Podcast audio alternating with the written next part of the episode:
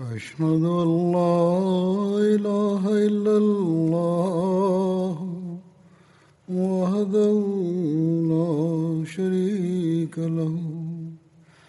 وأشهد أن محمدا عبده ورسوله. أما بعد فأعوذ بالله من الشيطان الرجيم. بسم الله الرحمن الرحيم. الحمد لله رب العالمين. الرحمن الرحيم. مالك يوم الدين. إياك نعبد وإياك نستعين. اهدنا الصراط المستقيم. صراط الذين أنعمت عليهم. غير المغضوب عليهم ولا الضالين. حضرت عثمان റലാഹു അൻഹുവിന്റെ അനുസ്മരണമാണ് നടന്നു വന്നിരുന്നത് അദ്ദേഹത്തിന്റെ ഷാദത്തും അതിനുശേഷമുണ്ടായ സംഭവങ്ങളും വിവരിക്കുകയുണ്ടായി. ഷാദത്തിനു ശേഷമുള്ള ദിവസങ്ങളെ കുറിച്ച് ഹജരത്ത് മുസ്ലിമോദ് റലാഹു അൻഹും ചുരുങ്ങിയ നിലയിൽ വിവരിച്ചിട്ടുണ്ട്. അദ്ദേഹം എഴുതുന്നു മദീന അപ്പോൾ അവരുടെ അധികാര പരിധിയിൽ വന്നു കഴിഞ്ഞിരുന്നു. ആ നാളുകളിൽ അവരുടെ ചെയ്തികൾ അങ്ങേയറ്റം അമ്പരപ്പുളവാക്കുന്നതായിരുന്നു. ഹജത് ഉസ്മാനെ അവർ ഷഹീദാക്കിയിരുന്നു. എന്നിട്ടും അദ്ദേഹത്തിന്റെ മൃതദേഹം കബറെടുക്കുന്നതിന് പോലും അവർ പ്രശ്നമുണ്ടാക്കി. അക്കാരണത്താൽ മൂന്ന് നാളുകളോളം അദ്ദേഹത്തെ കബറടക്കാനായില്ല. അവസാനം ഒരു കൂട്ടം സഹാബാക്കൾ ധൈര്യം സംഭരിച്ച് രാത്രി നേരം അദ്ദേഹത്തെ കബറടക്കി. അവർക്കും ഇക്കൂട്ടർ മാർഗതടസ്സം സൃഷ്ടിച്ചു. എന്നാൽ ചില സഹാബാക്കൾ ശക്തമായി അവരെ നേരിടുമെന്ന് ഭീഷണി മുഴക്കി ഹജരത് ഉസ്മാൻ റലാഹുനെ കുറിച്ച് റസൂലുല്ലാ വസല്ലം ഒരു പ്രവാചനം നടത്തിയിട്ടുണ്ട്. അതിപ്രകാരം വന്നിരിക്കുന്നു ഹജ്രത് അബു മുസ അഷരിയിൽ നിന്ന് നിവേദനം തിരുനബി സല്ലാ അലൈഹി സ്വലം ഒരു തോട്ടത്തിൽ പ്രവേശിക്കുകയുണ്ടായി. എന്നിട്ട് അതിന്റെ പ്രവേശന കവാടത്തിൽ കാവൽ നിൽക്കാൻ എനിക്ക് നിർദ്ദേശം നൽകി. അപ്പോൾ അവിടെ ഒരു വ്യക്തി വന്നു. അകത്തേക്ക് കടക്കാൻ എന്നോട് അനുവാദം ചോദിച്ചു. റസൂൽ കരീം വസല്ലം പറഞ്ഞു അകത്തേക്ക് കയറ്റി വിടുക. അദ്ദേഹത്തിന് സ്വർഗ സുവാർത്ത നൽകുകയും ചെയ്യുക. നോക്കുമ്പോൾ ഞാൻ കാണുന്നത് അത് ഹസ്രത് അബൂബക്കർ അല്ലാഹുൻഹു ആയിരുന്നു എന്നാണ്. വേറെയും ഒരു വ്യക്തി വന്നു. കയറാൻ അനുവാദം ചോദിച്ചു. റസൂല്ലാ അദ്ദേഹത്തെ അകത്തേക്ക് വരാൻ അനുവദിക്കാനും അതുപോലെ സ്വർഗത്തിന്റെ സുവാർത്ത നൽകാനും പറഞ്ഞു. ഞാൻ നോക്കിയപ്പോൾ അത് ഹസരത് ഉമർ അല്ലാഹു അനുഹു ആയിരുന്നു. വീണ്ടും ഒരു വ്യക്തി വന്ന് കയറാൻ സമ്മതം ആരാഞ്ഞു. അപ്പോൾ റസൂല്ലാ സ്വലം അല്പനേരം മിണ്ടാതെയിരുന്നു. ശേഷം പറഞ്ഞു അദ്ദേഹത്തെ വരാൻ അനുവദിക്കുക അദ്ദേഹത്തിന് സ്വർഗ സ്വാർത്ഥ നൽകുക. എന്നാൽ അദ്ദേഹത്തിന് ഒരു വൻ വിപത്ത് നേരിടുന്നതാണ്. ഞാൻ നോക്കിയപ്പോൾ ഹസരത് ഉസ്മാൻ ബിൻ അഫ്ഫാൻ ആയിരുന്നു അത്. ഹസരത് അനസിൽ നിന്ന് നിവേദനം നബി കരീം സലല്ലാഹു അലൈഹി വസ്ലം ഉഹദ് മലയിൽ ഹജരത് അബൂബക്കർ ഹജരത് ഉമർ ഹജരത് ഉസ്മാൻ എന്നിവരോടൊപ്പം കയറുകയുണ്ടായി. ഉഹദ് പർവതം അപ്പോൾ പ്രകമ്പനം കൊള്ളാൻ തുടങ്ങി. അപ്പോൾ തിരുനബി സല്ലാസ്ലം പറഞ്ഞു ഏ ഉഹദ് നിശ്ചലമാകുക. നിവേദകൻ പറയുന്നു റസൂല്ലാ സല്ലാസ്ലം അതിനുമേൽ കാലുയർത്തി ചവിട്ടി എന്നാണ് ഞാൻ കരുതുന്നത്. എന്നിട്ട് അങ്ങ് പറഞ്ഞു നിനക്ക് മുകളിൽ ഒരു നബിയും ഒരു സിദ്ദീഖും രണ്ട് ശ്രോതാക്കളുമാണുള്ളത് ഹസരത് ഇബിന് ഉമർ വിവരിക്കുന്നു റസൂല്ലാ സല്ലാസ്ലം ഒരു കലാപത്തെക്കുറിച്ച് വിവരിച്ചുകൊണ്ട് ഇങ്ങനെ പറയുകയുണ്ടായി ഈ വ്യക്തി ആ ഫിത്തിനയിൽ കലാപത്തിൽ അക്രമത്തിന് ഇരയായിക്കൊണ്ട് വധിക്കപ്പെടുന്നതാണ്. ഇക്കാര്യം ഹജരത് ഉസ്മാനെ ചൂണ്ടിക്കാണിച്ചായിരുന്നു തിരുനബി സല്ലാസ്ലം പറഞ്ഞിരുന്നത്. ഹജറത് ഉസ്മാന്റെ മരണാനന്തര സ്വത്തുവകകളെ കുറിച്ച് ഇങ്ങനെ റിപ്പോർട്ട് ചെയ്യപ്പെട്ടിരിക്കുന്നു. Ubaidullah bin Abdullah bin Utba നിവേദനം ചെയ്യുന്നു. ഹജത് ഉസ്മാൻ ഷെയ്ദായ ദിവസം അദ്ദേഹത്തിന്റെ ഖജനാവ് സൂക്ഷിപ്പുകാരന്റെ പക്കൽ അദ്ദേഹത്തിന്റെ മൂന്ന് കോടി അഞ്ചു ലക്ഷം ദിർഹമും ഒന്നര ലക്ഷം ദീനാറും ഉണ്ടായിരുന്നു. അതെല്ലാം കൊള്ളക്കാർ കൊണ്ടുപോകുകയും കൂടാതെ റബസ എന്ന സ്ഥലത്ത് അദ്ദേഹം ഒരായിരം ഒട്ടകങ്ങളെ വിട്ടിരുന്നു. ഹിജാസിലേക്കുള്ള വഴിയിൽ മദീനയിൽ നിന്നും മൂന്ന് നാൾ യാത്രാ ദൂരത്തിലുള്ള പ്രദേശമാണ് റബസ. അതുപോലെ തന്നെ ബറാദീസ് ഖൈബർ വാദിൽ ഖുറ എന്നിവിടങ്ങളിൽ രണ്ടു ലക്ഷം ദിനാറുകൾ സദക്കയായി അദ്ദേഹം ഉപേക്ഷിച്ചിരുന്നു. അത് സദക്കായി നീക്കി വച്ചിരുന്നതായിരുന്നു. മുമ്പ് വിവരിച്ചിരുന്നു അദ്ദേഹം പറഞ്ഞു ഞാൻ മുമ്പ് ധനികനായിരുന്നു. എന്നാൽ ഇപ്പോൾ എന്റെ പക്കൽ വെറും രണ്ട് ഒട്ടകങ്ങളാണുള്ളത്. അത് ഹജ്ജിനായി വെച്ചതാണ് എന്ന്. അതുകൊണ്ട് ചിലപ്പോൾ ഈ പറയുന്നത് പൊതു ഖജനാവിലെ സ്വത്തിനെ കുറിച്ചായിരിക്കും അത് നിവേദകൻ ഹസത്ത് ഉസ്മാന്റെ സ്വകാര്യ സ്വത്തായി വിവരിച്ചതായിരിക്കും. അല്ലെങ്കിൽ ആ സ്വത്ത് അദ്ദേഹത്തിന്റെ തന്നെ ആയിരിക്കുകയും എന്നാൽ അത് സ്വന്തം കാര്യത്തിനായി അദ്ദേഹം വിനിയോഗിക്കാതിരിക്കുകയും ചെയ്തതാണെന്നും വരും. സദകകൾക്കും സാമുദായിക കാര്യങ്ങൾക്കും മാത്രമായി അദ്ദേഹം അത് മാറ്റിവെച്ചതായിരിക്കും. എന്തായാലും മറ്റൊരു നിവേദനം അദ്ദേഹത്തെ കുറിച്ച് ഇങ്ങനെ വന്നിട്ടുണ്ടായിരുന്നു. അദ്ദേഹം ഖജനാവ് സൂക്ഷിക്കാനായി ആളുകളെ നിശ്ചയിച്ചിരുന്നു. അതിൽ നിന്ന് മനസ്സിലാകുന്നത് അത് പൊതു ഖജനാവായിരുന്നു എന്നാണ്. അതിനായിരുന്നു അദ്ദേഹം കാവൽ ഹജത് ഉസ്മാന്റെ ഷഹാദത്ത് സംഭവത്തെക്കുറിച്ച് സഹാബാക്കൾ ഇപ്രകാരം വിവരിക്കുന്നുണ്ട്. ഒരിക്കൽ ഹജ്രത് അലിയോട് ഹജത് ഉസ്മാനെ കുറിച്ച് താങ്കൾ ഞങ്ങൾക്ക് വല്ലതും പറഞ്ഞു തരിക എന്ന് ആവശ്യപ്പെടുകയുണ്ടായി. അപ്പോൾ അദ്ദേഹം പറഞ്ഞു ഏഴാൻ ആകാശത്തും ദുന്നൂറൈൻ ഇരട്ട പ്രകാശമുള്ളവൻ എന്ന് വിളിക്കപ്പെടുന്ന വ്യക്തിയാണ് അദ്ദേഹം. അള്ളാഹുവിന്റെ പക്കൽ അദ്ദേഹം ദുന്നൂറൈൻ ആയിരുന്നു. ഹജത് അലി പറയുന്നു ഹജരത്ത് ഉസ്മാൻ നമ്മുടെ കൂട്ടത്തിൽ ഏറ്റവും അധികം ബന്ധങ്ങളെ ഊട്ടിയുറപ്പിക്കുന്ന വ്യക്തിയായിരുന്നു. ഹജത് ഉസ്മാന്റെ ഷാദത്തിനെ കുറിച്ച് വിവരം ലഭിച്ചപ്പോൾ ഹജറത് ആയിഷ പറഞ്ഞു അവർ അദ്ദേഹത്തെ വധിച്ചു അല്ലേ? എന്നാൽ അദ്ദേഹം അവരിൽ ഏറ്റവും അധികം ബന്ധം നിലനിർത്തുകയും തക്കുവ അഥവാ സൂക്ഷ്മത പാലിക്കുകയും ചെയ്യുന്ന വ്യക്തിയായിരുന്നു. റസൂലുല്ലാ സല്ലാഹു അലൈഹി വസ്ലം തന്റെ ജാമാതാക്കൾക്ക് വേണ്ടി പ്രത്യേകം ദുവാ ചെയ്തിട്ടുണ്ട്. അൽ ഇസ്തിയാബിൽ ഒരു നിവേദനം വന്നിട്ടുണ്ട്.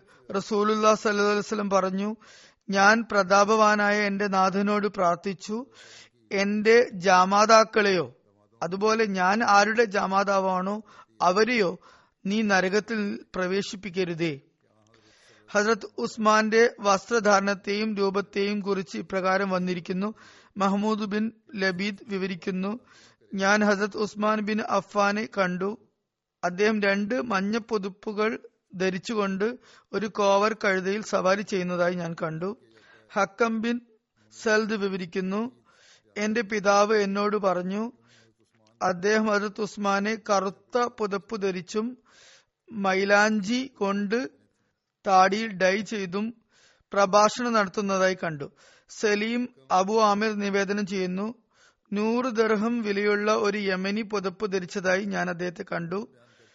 മുഹമ്മദ് ബിൻ ഉമറിൽ നിന്ന് നിവേദനം. ഞാൻ Amr bin Abdullah Urwa bin ഖാലിദിനോടും Abdulrahman bin Abu ജനാദിനോടും ഹസരത് ഉസ്മാന്റെ രൂപപ്രകൃതത്തെ കുറിച്ച് ആരാഞ്ഞു. അവർ എല്ലാവരും അഭിപ്രായ വ്യത്യാസം കൂടാതെ പറഞ്ഞു അദ്ദേഹം വളരെ കുറഞ്ഞതോ അധികം പൊക്കമുള്ളതോ ആയ വ്യക്തിയായിരുന്നില്ല. അദ്ദേഹത്തിന്റെ മുഖം വളരെ സുന്ദരമായിരുന്നു ചർമ്മം മൃദുലമായിരുന്നു താടി ഇടതൂർന്നതായിരുന്നു നീണ്ടതുമായിരുന്നു. അദ്ദേഹത്തിന്റെ നിറം ഗോതമ്പിന്റേതുപോലെയായിരുന്നു പേശികൾ ബലവത്തും ചുമലുകൾ വീതിയുള്ളതും തലമുടി തിങ്ങിയതും താടി മഞ്ഞ നിറത്തിൽ ഡൈ ചെയ്തതുമായിരുന്നു. വാക്കിദ് ബിൻ അബു യാസർ വിവരിക്കുന്നു ഹജരത് ഉസ്മാൻ തന്റെ പല്ലുകളെ സ്വർണ കമ്പി കൊണ്ട് ബന്ധിച്ചിരുന്നു. മൂസ ബിൻ തലഹ് വിവരിക്കുന്നു ഞാൻ ഹസത്ത് ഉസ്മാനെ ഇപ്രകാരം കാണുകയുണ്ടായി. അദ്ദേഹം ജുമാ ദിവസം പുറത്തിറങ്ങുമ്പോൾ രണ്ടു മഞ്ഞ പൊതുപ്പുകൾ പുതുക്കുമായിരുന്നു. അദ്ദേഹം മെമ്പറിന് സമീപം ഇരിക്കും.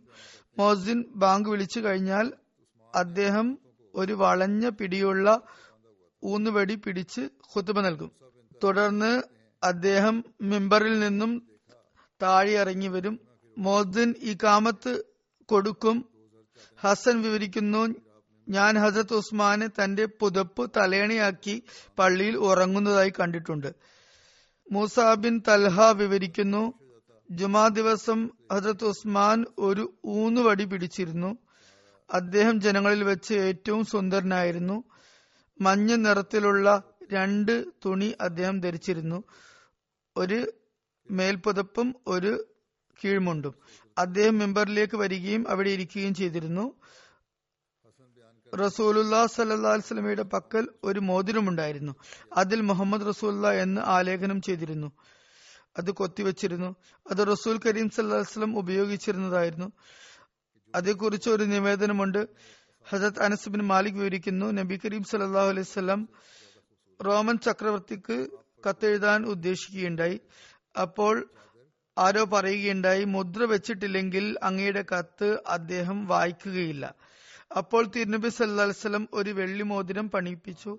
അതിൽ മുഹമ്മദ് റസൂലുള്ള എന്ന് മുദ്രണം ചെയ്തു. ആ മോതിരത്തിന്റെ പ്രകാശം ഇപ്പോഴും എന്റെ കൺമുമ്പിൽ തിരുനബി സല്ലാസ്ലയുടെ കൈകളിൽ ഉള്ളതുപോലെ എനിക്ക് തോന്നുന്നു എന്ന് നിവേദകൻ പറയുന്നു. അത്രത്തോളം അക്കാര്യം എന്റെ മനസ്സിൽ പതിഞ്ഞിട്ടുണ്ട് എന്ന് പറയുകയുണ്ടായി. ഹജ്രത്ത് അനസ് വിവരിക്കുന്നു നബി സല്ലാ അലൈവലം ആ മോതിരം അണിഞ്ഞിരുന്നു. തുടർന്ന് അത് ഹജ്രത് അബൂബക്കറിന്റെ കൈകളിലെത്തി. ശേഷം ഹജ്രത് ഉമറിന്റെ കൈവശമായി. ഹജ്രത് ഉസ്മാന്റെ ഖിലാഫത്ത് വന്നപ്പോൾ അദ്ദേഹം അരീസ് എന്ന പേരുള്ള ഒരു കിണറ്റിൻ പടിയിൽ ഇരിക്കുകയായിരുന്നു. നിവേദകൻ പറയുന്നു അദ്ദേഹം ആ മോതിരം ഊരി കളിക്കാൻ തുടങ്ങി. അദ്ദേഹം മോതിരം ഊരി കളിച്ചതായിരിക്കും ഉരുട്ടി കളിച്ചതായിരിക്കും. നിവേദകൻ പറയുന്നു ഞങ്ങൾ ഹസ്രത്ത് ഉസ്മാനോടൊപ്പം മൂന്ന് ദിവസം വരെ അത് തിരിഞ്ഞുകൊണ്ടിരുന്നു. കിണറ്റിലെ വെള്ളം മുഴുവൻ വറ്റിച്ചു.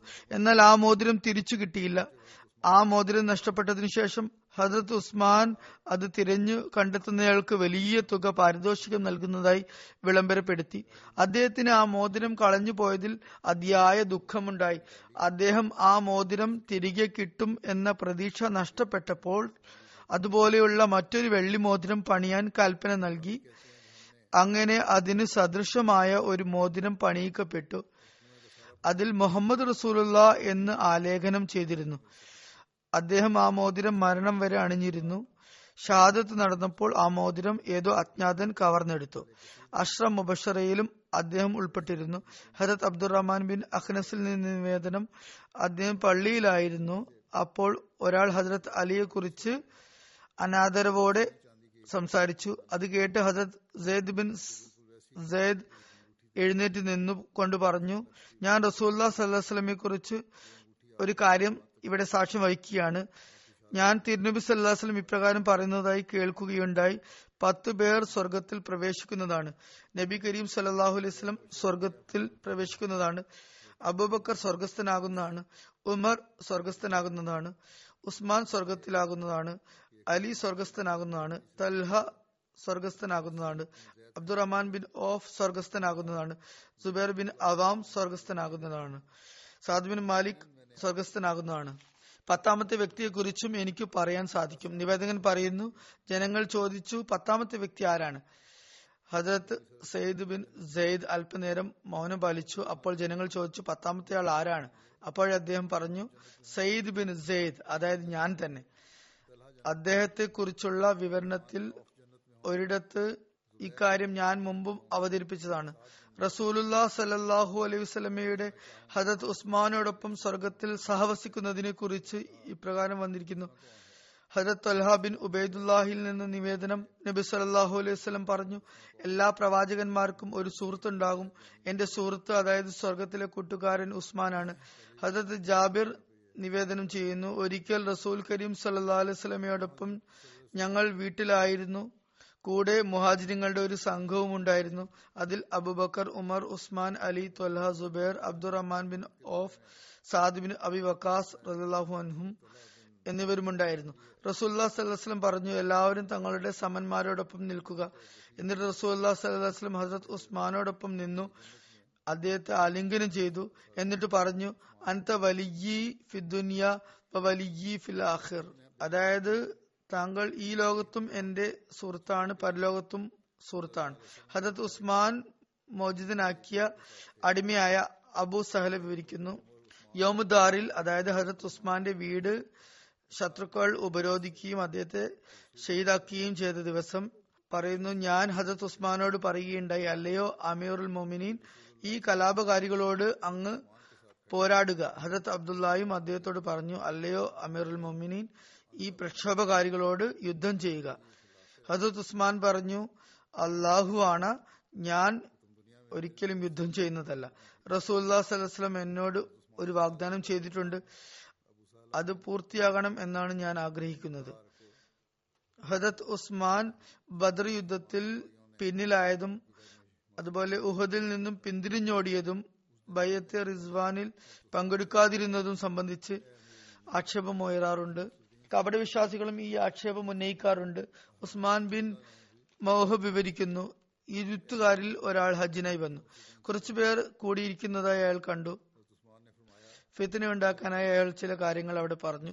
അയാൾ ജനങ്ങളോട് ചോദിച്ചു ഇക്കൂട്ടർ ആരാണ്? ജനങ്ങൾ പറഞ്ഞു ഇവർ കുറേശികളാണ്. അയാൾ ചോദിച്ചു ഇക്കൂട്ടത്തിൽ വയസ്സായ ആ വ്യക്തി ആരാണ്? അപ്പോൾ അവർ പറഞ്ഞു ഹസരത് അബ്ദുല്ലാ ബിൻ ഉമർ ആണ് അയാൾ പറഞ്ഞു ഏ ഇബിന് ഉമർ താങ്കളോട് ഞാൻ ചില കാര്യങ്ങൾ ചോദിക്കട്ടെ. താങ്കൾക്കറിയില്ലേ ഹജത് ഉസ്മാൻ ഉഹദ് യുദ്ധത്തിൽ പിന്തിരിഞ്ഞോടിയിരുന്നു. അദ്ദേഹം പറഞ്ഞു അതെ. അപ്പൊ അയാൾ പറഞ്ഞു അദ്ദേഹം ബദർ യുദ്ധത്തിൽ ഹാജരായിരുന്നില്ല. അതിൽ പങ്കെടുത്തിരുന്നില്ല. താങ്കൾക്കറിയില്ലേ? അപ്പോൾ അദ്ദേഹം പറഞ്ഞു അതേ അറിയാം. അയാൾ ചോദിച്ചു അദ്ദേഹം ഭയത്തെ റിദ്വാനിലും ഹാജരായിരുന്നില്ലെന്നും പങ്കെടുത്തില്ലായിരുന്നെന്നും താങ്കൾക്കറിയില്ലേ? അദ്ദേഹം പറഞ്ഞു അത് ശരിയാണ്. അപ്പോൾ അയാൾ അതിശയത്തോട് പറഞ്ഞു അള്ളാഹു അക്ബർ. ഹജരത്ത് ഇബിൻ ഉമർ അയാളോട് പറഞ്ഞു ഇങ്ങോട്ട് വരൂ. നീ ആക്ഷേപങ്ങൾ ഉന്നയിച്ചു. എന്നാൽ സത്യാവസ്ഥ ഞാൻ പറഞ്ഞു തരാം. ഉഹദ് യുദ്ധത്തിൽ അദ്ദേഹം പിന്തിരിഞ്ഞോടിയതിനെ കുറിച്ച് ഞാൻ പറയാം. അദ്ദേഹത്തിന് അള്ളാഹു അക്കാര്യം മാപ്പാക്കിയിരിക്കുന്നു പുറത്തു കൊടുത്തിരിക്കുന്നു എന്നതിന് ഞാൻ ഇവിടെ സാക്ഷ്യം വഹിക്കുന്നു. അപ്പോൾ ഒരു അടിയന്തരാവസ്ഥയായിരുന്നു. റസൂല്ലാ സല്ലാസ്ലമയെ കാഫിറുകൾ ഷഹീദാക്കി എന്ന കിംവദന്തി അവിടെ പരന്നിരുന്നു. ആ സമയത്ത് ക്ഷണികമായ ഒരു പരിഭ്രാന്തിയിൽ അദ്ദേഹം അവിടം വിട്ടു പോയതാണ്. പറയുന്നു ബദറിൽ ഹസരത് ഉസ്മാന്റെ അസാന്നിധ്യത്തെ കുറിച്ച് പറയുകയാണെങ്കിൽ അതിന് കാരണമുണ്ട്. റസൂല്ല സലഹ്സ്ലമയുടെ മകൾ അതായത് അദ്ദേഹത്തിന്റെ ഭാര്യ അപ്പോൾ രോഗിണിയായിരുന്നു. റസൂല്ലാ സലഹ്സ്ലം അദ്ദേഹത്തോട് പറഞ്ഞു താങ്കൾ ഭാര്യയോടൊപ്പം തന്നെ നിൽക്കുക. താങ്കൾക്ക് ബദറിൽ പങ്കെടുത്തവർക്ക് സമാനമായ പുണ്യവും യുദ്ധമുതലിൽ നിന്ന് ഭാഗവും ലഭിക്കുന്നതാണ്. ബൈത്തെ റിദ്വാനിൽ അദ്ദേഹം ഹാജരാകാത്തതിനെ കുറിച്ചാണെങ്കിൽ ഓർക്കുക. മക്ക താഴ്വരയിൽ ഉസ്മാനേക്കാൾ കൂടുതൽ ആദരണീയനായ മറ്റൊരാൾ അന്നുണ്ടായിരുന്നെങ്കിൽ റസൂല്ലാ സല്ലം ആ വ്യക്തിയെ തന്നെ ഉസ്മാന് പകരം തന്റെ പ്രതിനിധിയായി അയക്കുമായിരുന്നു. എന്നാൽ റസൂല്ലാ സല്ലാസ്ലം ഹസരത് ഉസ്മാനെയാണ് അയച്ചത്. അദ്ദേഹം മക്കാരുടെ സമീപത്തേക്ക് പോയപ്പോഴാണ് ബൈത്തെ റിദ്വാൻ നടന്നത്. ബൈത്തെ റിദ്വാൻ നടക്കുമ്പോൾ റസൂല്ലാ സല്ലാസ്ലം തന്റെ വലതു കൈ കൊണ്ട് ഇടതു കൈയിലേക്ക് ചൂണ്ടിക്കാണിച്ചുകൊണ്ട് പറഞ്ഞു ഇത് ഉസ്മാന്റെ കൈയാണ്. തിരുനബി സല്ലാസ്ലം തന്റെ ഇടതു കൈ വലതു കൈക്കു മുകളിലേക്ക് ആഞ്ഞു വെച്ചുകൊണ്ട് പറഞ്ഞു ഇത് ഉസ്മാന് വേണ്ടിയാണ്. ഹജരത് ഇബിനു ഉമർ ഇത് വിവരിച്ച ശേഷം ആ വ്യക്തിയോട് പറഞ്ഞു ഇക്കാര്യങ്ങളും നീ നിന്റെ കൂടെ കൊണ്ടുപോകുക. ഇതൊന്നും ആക്ഷേപങ്ങളല്ലെന്ന് നീ മനസ്സിലാക്കുക. ഇനി പോയിക്കൊള്ളുക. ഇത് ബുഖാരിയിലുള്ള നിവേദനമാണ്. റസൂല്ലാ സല്ലാ അലിസ്ലമിയുടെ ജീവിതത്തിൽ തന്നെ മസൂദ് നബിയുടെ വിപുലീകരണം നടക്കുകയുണ്ടായി. അതിൽ ഹജറത്ത് ഉസ്മാനും ഭാഗമാക്കാനുള്ള തൗഫീക്ക് ലഭിച്ചു. അബു മലിഹ് തന്റെ പിതാവിൽ നിന്നും നിവേദനം ചെയ്യുന്നു. റസൂല്ലാ സല്ലാസ്ലം മദീനയിലെ പള്ളി വിപുലീകരിക്കുന്നതിനായി ആവശ്യമുള്ള ഒരു ഭൂഭാഗത്തിന്റെ ഉടമയായ ഒരു അൻസാരിയോട് പറഞ്ഞു ഈ ഭൂമിയുടെ കഷ്ണം എനിക്ക് താങ്കൾ നൽകുക പകരം താങ്കൾക്ക് സ്വർഗത്തിൽ വീട് ലഭിക്കുന്നതാണ്. എന്നാൽ ആ വ്യക്തി അതിന് സമ്മതിച്ചില്ല. അപ്പോൾ ഹസത്ത് ഉസ്മാൻ വന്നിട്ട് പറഞ്ഞു താങ്കളുടെ ഈ തൊണ്ട് ഭൂമിക്ക് പകരം ഞാൻ പതിനായിരം ദിർഹം തരുന്നതാണ്. അങ്ങനെ അദ്ദേഹം അത് അയാളിൽ നിന്ന് വാങ്ങി. നബി കരീം സല്ലാസ്ലമിയുടെ സമീപത്തേക്ക് ഹജത് ഉസ്മാൻ വന്നു എന്നിട്ട് പറഞ്ഞു യാ റസൂലല്ല അൻസാരിയിൽ നിന്നും വിലക്ക് വാങ്ങിയ ഭൂമി താങ്കൾ എന്നിൽ നിന്നും വാങ്ങിച്ചാലും. അപ്പോൾ റസൂല്ലാ സല്ലാസ്ലം അദ്ദേഹത്തിൽ നിന്നും സ്വർഗത്തിലെ വീടിനു ബദലായി അത് വാങ്ങിക്കുകയുണ്ടായി. എന്നിട്ട് അക്കാര്യം അദ്ദേഹത്തോട് പറയുകയുണ്ടായി. അതായത് താങ്കൾക്ക് സ്വർഗത്തിൽ ഒരു വീട് ലഭിക്കുന്നതാണ്. ഹജത് ഉസ്മാൻ പറഞ്ഞു ഇത് ഞാൻ പതിനായിരം ദിർഹം കൊടുത്ത് വാങ്ങിയതാണ്. അയാളിൽ നിന്നും. അതിനുശേഷം റസൂല്ലാ സലഹ്സ്ലം ഒരു ഇഷ്ടിക വെച്ചു. എന്നിട്ട് ഹസരത്ത് അബൂബക്കറിനെ വിളിപ്പിച്ചു. അദ്ദേഹവും ഒരു ഇഷ്ടിക വെച്ചു. തുടർന്ന് ഹസരത്ത് ഉമറിനെ വിളിപ്പിച്ചു. അദ്ദേഹവും ഒരു ഇഷ്ടിക വെച്ചു. പിന്നെ ഹസരത്ത് ഉസ്മാൻ വന്നു. അദ്ദേഹം ഒരു ഇഷ്ടിക വെച്ചു. ശേഷം റസൂല്ലാ സല്ലാസ്ലം അവരുടെ ബാക്കിയുള്ളവരോടും ഇഷ്ടിക വയ്ക്കാനായി പറഞ്ഞു. അവരെല്ലാവരും അവിടെ ഇഷ്ടിക വെച്ചു. അങ്ങനെ പള്ളിയുടെ വിപുലീകരണത്തിനുള്ള അടിത്തറ പാകപ്പെട്ടു. സമാമ ബിൻ ഹസം കഷീറിൽ നിന്ന് നിവേദനം. ഹജത് ഉസ്മാന്റെ ഉപരോധ സമയത്ത് ഞാനും അവിടെ ഉണ്ടായിരുന്നു. ഹജത് ഉസ്മാൻ പുറത്തേക്ക് എത്തി നോക്കിക്കൊണ്ട് പറഞ്ഞു അള്ളാഹുവിന്റെയും ഇസ്ലാമിന്റെയും നാമത്തിൽ നിങ്ങളോട് സത്യം ചെയ്തുകൊണ്ട് ഞാൻ ചോദിക്കുകയാണ്. റസൂല്ലാ സലഹ്സ്ലം മദീനയിലേക്ക് വന്നപ്പോൾ റൂമ എന്നു പേരുള്ള കിണറല്ലാതെ ശുദ്ധജലത്തിന് മറ്റൊരു സംവിധാനവും ഉണ്ടായിരുന്നില്ലെന്ന് നിങ്ങൾക്ക് അറിവുള്ളതല്ലേ അപ്പോൾ റസൂല്ലാ സലഹ്സ്ലം പറഞ്ഞു ആരാണ് റൂമ കിണറിനെ വാങ്ങാൻ സന്നദ്ധത കാണിക്കുക മുന്നോട്ട് വരിക. ആരാണ് തന്റെ വെള്ളം കോരിയോടൊപ്പം മുസ്ലിങ്ങളുടെ വെള്ളം കോരിയും ആ കിണറ്റിൽ ഇടണമെന്ന് ആഗ്രഹിക്കുന്നത്? അതായത് അതിൽ നിന്നും സ്വന്തമായും വെള്ളം ഉപയോഗിക്കുകയും മറ്റു മുസ്ലിങ്ങൾക്കും വെള്ളം ഉപയോഗിക്കാൻ കൊടുക്കുകയും ചെയ്യാൻ താല്പര്യപ്പെടുന്നത് ആരാണ്? അയാൾക്ക് സ്വർഗത്തിൽ അതിനുള്ള ശ്രേഷ്ഠമായ ബദൽ ലഭിക്കുന്നതാണ്. ഹജത് ഉസ്മാൻ പറയുന്നു അപ്പോൾ ഞാൻ ആ കിണർ സ്വന്തം ധനം ഉപയോഗിച്ച് വാങ്ങി എന്നിട്ട് തന്റെ വെള്ളം കോരി മുസ്ലിങ്ങളുടെ വെള്ളം കോരിയോടൊപ്പം ഇട്ടു. എന്നിട്ടും നിങ്ങൾ എനിക്ക് ആ വെള്ളം തടയുകയും സമുദ്രത്തിലെ വെള്ളം കുടിക്കാൻ എന്നെ നിർബന്ധിക്കുകയുമാണ് ചെയ്യുന്നത് എന്ന് അദ്ദേഹം അവിടെയുള്ളവരോട് ചോദിച്ചു. അപ്പോൾ ജനങ്ങൾ പറഞ്ഞു അള്ളാഹു ആണ്. താങ്കൾ നേരാണ് പറഞ്ഞത്. തുടർന്ന് ഹസത്ത് ഉസ്മാൻ പറഞ്ഞു അള്ളാഹുവിനെയും ഇസ്ലാമിനെയും തൊട്ട് സത്യം ചെയ്തുകൊണ്ട് നിങ്ങളോട് ഞാൻ ചോദിക്കുന്നു. നിങ്ങൾക്കറിയില്ലേ ഞാൻ തബൂക്ക് യുദ്ധത്തിലെ ജേഷ് ഉസ്രയെ തയ്യാറാക്കിയത് സ്വന്തം സമ്പത്ത് ഉപയോഗിച്ചാണ്. അപ്പോൾ ജനങ്ങൾ പറഞ്ഞു അള്ളാഹു ആണ്. അക്കാര്യം ശരിയാണ്. ശേഷം അദ്ദേഹം പറഞ്ഞു നിങ്ങളോട് ഞാൻ അള്ളാഹുവിന്റെയും ഇസ്ലാമിന്റെയും പേരിൽ ആണയിട്ട് കൊണ്ട് ചോദിക്കുന്നു. നിങ്ങൾക്കറിയില്ലേ ഈ മസ്ജിദ് നബി ജനബാഹുല്യത്താൽ കുടുസായപ്പോൾ റസൂല്ലാ സലഹ്സ്ലം ഇപ്രകാരം വിളംബരപ്പെടുത്തിയിരുന്നു. ആരാണോ ഈ കുടുംബത്തിൽ നിന്നും ഈ ഭൂമിയുടെ കഷ്ണം വാങ്ങി പള്ളിയുമായി ചേർക്കുന്നത് അയാൾക്ക് സ്വർഗത്തിൽ അതിലും ശ്രേഷ്ഠമായത് ലഭിക്കുന്നതാണ്. അപ്പോൾ ഞാൻ എന്റെ സ്വകാര്യ സ്വത്ത് ഉപയോഗിച്ച് ആ ഭൂമി വാങ്ങി പള്ളിയുമായി ചേർക്കുകയുണ്ടായി. എന്നിട്ട് ഇപ്പോൾ നിങ്ങൾ എന്നെ ആ പള്ളിയിൽ രണ്ടു റക്കാത്ത് നമസ്കരിക്കുന്നത് പോലും തടയുകയാണോ? അപ്പോൾ ജനങ്ങൾ പറഞ്ഞു അള്ളാഹു ആണ് താങ്കൾ പറഞ്ഞത് വാസ്തവമാണ്. തുടർന്ന് അദ്ദേഹം പറഞ്ഞു അള്ളാഹുയിലും ഇസ്ലാമിലും ആണിയിട്ടുകൊണ്ട് ഞാൻ ചോദിക്കുന്നു. നിങ്ങൾക്കറിയില്ലേ റസൂല്ലാ സല്ലാസ്ലം മക്കയിലെ സഫീർ എന്ന പേരുള്ള മല മുകളിലായിരുന്നപ്പോൾ ഹസരത് അബൂബക്കറും ഹസരത് ഉമറും ഞാനും കൂടെ ഉണ്ടായിരുന്നു. പ്രകമ്പനം കൊണ്ടപ്പോൾ റസൂലുല്ലാ സല്ലാസ്ലം അതിനുമേൽ കാലുയർത്തി ചവിട്ടിക്കൊണ്ട് പറഞ്ഞു ഏ സഫീർ നിശ്ചലമാകുക. എന്തെന്നാൽ നിന്റെ മുകളിൽ ഒരു നബിയും ഒരു സിദ്ദീഖും രണ്ട് ഷഹീദുമാണുള്ളത്. അപ്പോൾ ജനങ്ങൾ പറഞ്ഞു അള്ളാഹു ആണ്. അങ്ങനെ തന്നെയാണ് സംഭവിച്ചത്. അദ്ദേഹം പറഞ്ഞു കാബയുടെ മഹാനായ നാദിനെ കൊണ്ട് സത്യം ഇക്കൂട്ടർ എന്നെ പിന്തുണച്ചുകൊണ്ട് സാക്ഷി നൽകിയിരിക്കുന്നു. അതായത് ഞാൻ ഷഹാദത്ത് പദവി കരസ്ഥമാകാൻ പോവുകയാണെന്ന കാര്യത്തെ ഇവർ സാക്ഷ്യപ്പെടുത്തിയിരിക്കുന്നു. മസ്ജിദ് നബിയുടെ വിപുലീകരണത്തിൽ ഏറിയ പങ്കും ഹസരത്ത് ഉസ്മാന്റെ ഖിലാഫത്തിലാണ് ഉണ്ടായത്. അതുകൊണ്ട് തന്നെ അതിന്റെ ആദ്യകാല ചരിത്രവും വിപുലീകരണവും സംബന്ധിച്ച് ചില വിവരണങ്ങൾ പറയുകയാണ്. ആദ്യത്തെ വിപുലീകരണം റസൂല്ലാ സലഹ്സ്ലമിന്റെ കാലത്തുണ്ടായി എന്ന് ഇവിടെ വിവരിക്കുകയുണ്ടായി. അത് സംബന്ധിച്ച് മറ്റൊരു കാര്യം കൂടി നോട്ട് ചെയ്യേണ്ടതുണ്ട്. അത് ഹിജ്റ ഒന്നാം വർഷം റബിയുൽ അവൽ മാസത്തിൽ അതായത് ക്രിസ്തബ്ദം അറുന്നൂറ്റി ഇരുപത്തിരണ്ടിന്റെ അന്ത്യത്തിലാണ് റസൂല്ലാ സല്ലാസ്ലം തന്റെ തൃക്കരങ്ങളാൽ മസ്ജിദ് നബിയുടെ അടിസ്ഥാന ശില വെച്ചത്. അടിത്തറ ഏതാണ്ട് ഒന്നര മീറ്റർ ആഴത്തിലായിരുന്നു. അടിത്തറയ്ക്ക് വേണ്ടി ഇഷ്ടിക കൊണ്ട് ചുമർ ഉയർത്തി മേലെയുള്ള ചുമർ മൺകെട്ട കൊണ്ടുണ്ടാക്കി. എന്നിട്ട് അത് വെയിലത്ത് ഉണക്കുകയുണ്ടായി. പച്ച ഇഷ്ടിക കൊണ്ടായിരുന്നു മതിൽ പണിതിരുന്നത്. മസ്ജിദിന്റെ ചുമർ പണിത ചരിത്രത്തോടൊപ്പം തന്നെ വിപുലീകരണ പ്രവർത്തനങ്ങളെ കുറിച്ചും പരാമർശം വരുന്നതാണ്. പള്ളിയുടെ മതിൽ ഏതാണ്ട് മുക്കാൽ മീറ്റർ വീതിയിലായിരുന്നു വെച്ചിരുന്നത്. ഏകദേശം രണ്ട് രണ്ടര ഫുട്ട് അതിന്റെ ഉയരം വരും. അതിന്റെ ഉയരം ഏകദേശം മൂന്നര മീറ്റർ ആയിരുന്നു. മസ്ജിദ് നബിയുടെ പണി പൂർത്തിയായത് ഹിജ്റ ഒന്നാം വർഷം ഷവ്വാൽ മാസത്തിൽ അതായത് ക്രിസ്തബ്ദം അറുന്നൂറ്റി ഇരുപത്തി മൂന്നിനായിരുന്നു. ഹദത് ഹാരിജ ബിൻ സെയ്ദ് ബിൻ സാബിത്തിൽ നിന്ന് നിവേദനം. റസൂല്ലാ സലഹ്സ്ലം പള്ളിയുടെ നീളം ഏകദേശം മുപ്പത്തഞ്ച് മീറ്ററും വീതി ഏകദേശം മുപ്പത് മീറ്ററും വെച്ചു.